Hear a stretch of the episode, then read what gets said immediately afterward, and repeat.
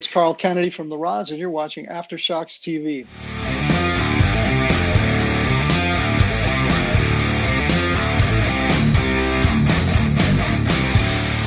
Carl Canedy from The Rods, and you're watching Aftershocks TV.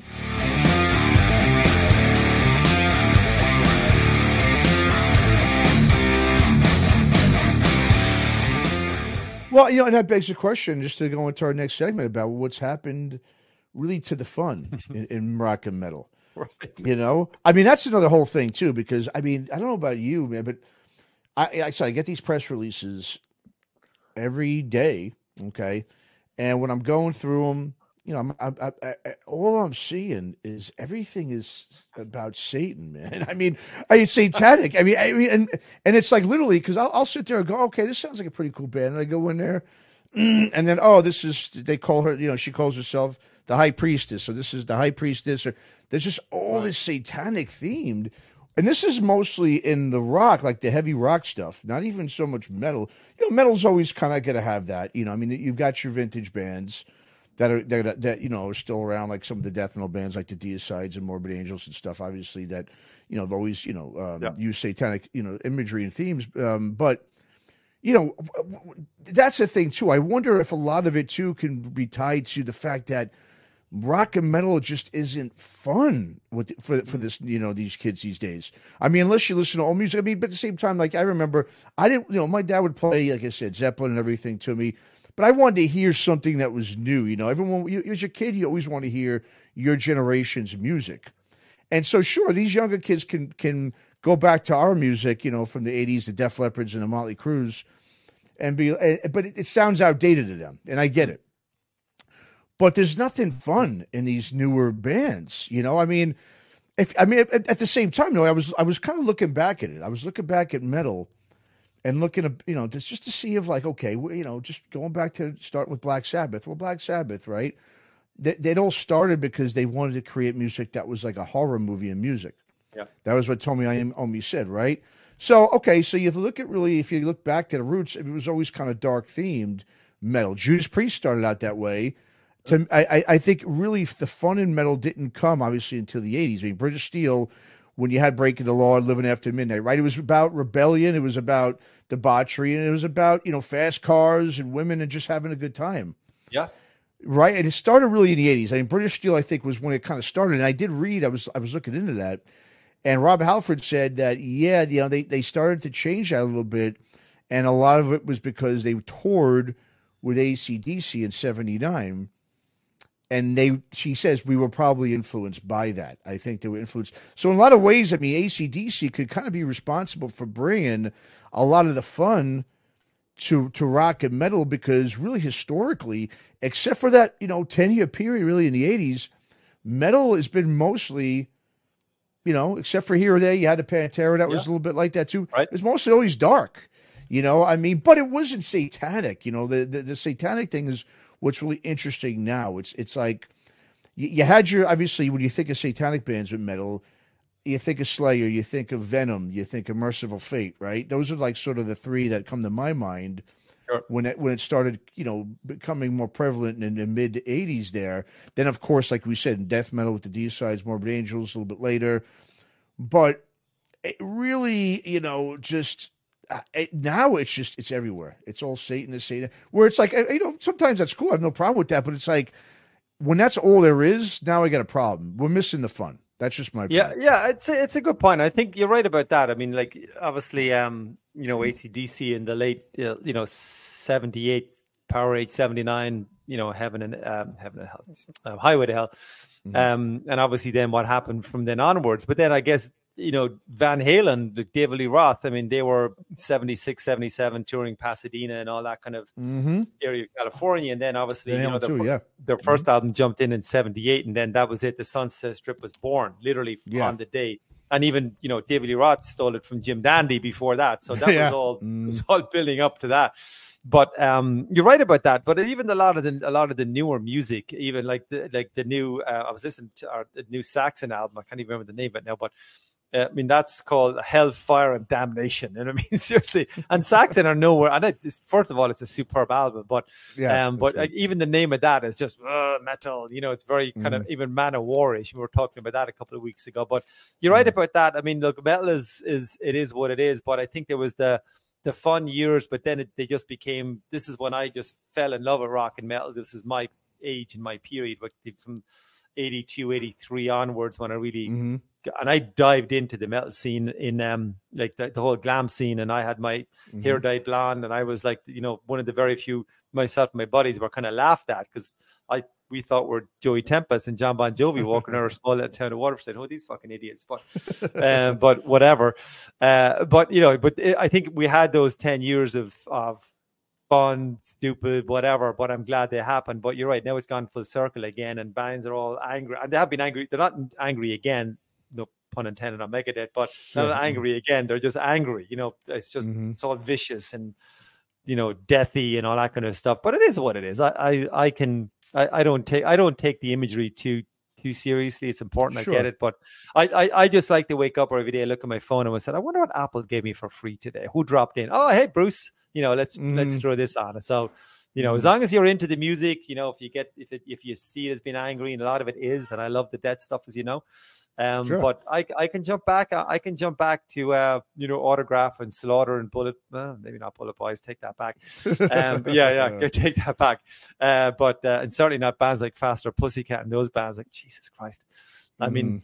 wow just just wow. So let's not have Faster Pussycat on this because they are the shittiest. Bob Nalbandian hated that band. I do remember that. oh, he did. I didn't know that. Yeah, he did. Okay.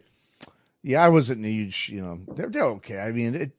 But, like I said, but I uh-huh. but I loved that seed. Yeah, I mean, as a kid, if it really wasn't for the glam stuff, I don't. I mean, I'm not saying I wouldn't be in. I still would be in rock and metal. I mean, I was you know born in it. Mm-hmm. My dad was a drummer, sure. and you know it was it was all around me. You know, but that scene, uh, what I fell in love with was just like I said. It was I like you said. I was the same way. I mean, Motley Crue, Def Leppard, Twisted Sister. Those three records. You know, the Stay Hungry, Pyromania, and and Shout at the Devil were like. Mm-hmm. Really, what got me, and then of course it went to Dio, and then Maiden, and then it just germinated from there. But it really started with that fun, rebellious thing. You know, like I said, I mean, of course there was. I mean, Motley Crue, you know, had you know their their satanic imagery with the with the pentagram and stuff yeah, on sure the Devil. Mm-hmm. But when you listen to the songs, they also they balanced it well. I think that's the difference too. It was a balance. You know, yeah, you had your you know debaucherous song. You'd have your love songs. You know, your ballad. You would have your angry, you know, pissed off songs. You'd have, you know, you, there was like four or five sort of different themes that, that that was kind of you know I guess congruent with most of all the the metal bands at that time. Quiet Riot's Metal Health, you know, same yeah. thing. That was the biggest one, obviously the first one to go to number one. And, and, so I was just that at least just was what grabbed me. You know what I mean? And so I'm mm. just thinking like I'm thinking for a lot of these younger you know fans, it's like they don't have any of those. They don't have that crew or that you don't Def care. Twisted Sister.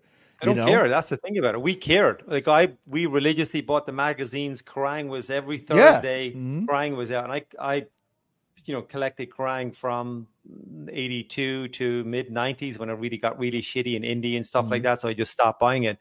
But I, I subscribe. Excuse me to um um Rock Candy magazine. I think that that okay. rock that magazine is incredible. It's mm. it's taken it, it's talk about modern bands, but they just take interviews or they take Pyromania, the real story, Saxon Power and the Glory, the real story, and they have interviews mm. with Biff today talking about the album then. So it's I I urge anybody who the old kind of metal edge collector here in the US, Kerrang in, in England, Ireland, Europe, whatever. So Rock Candy magazine is a classic, classic publication. I love it.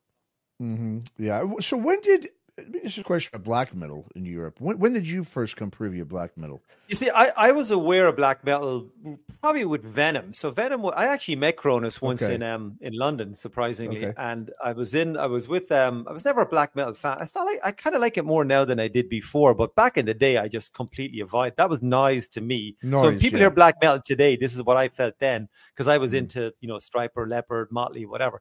Mm. But I was in London. Oh, Jesus, this would have been eighty 685 i was 15 16 and a couple mm. of my mm. buddies were walking in london trafalgar square piccadilly circus whatever and uh, we saw Cronos walking i says holy shit boss is that Cronos in venom So we stopped him.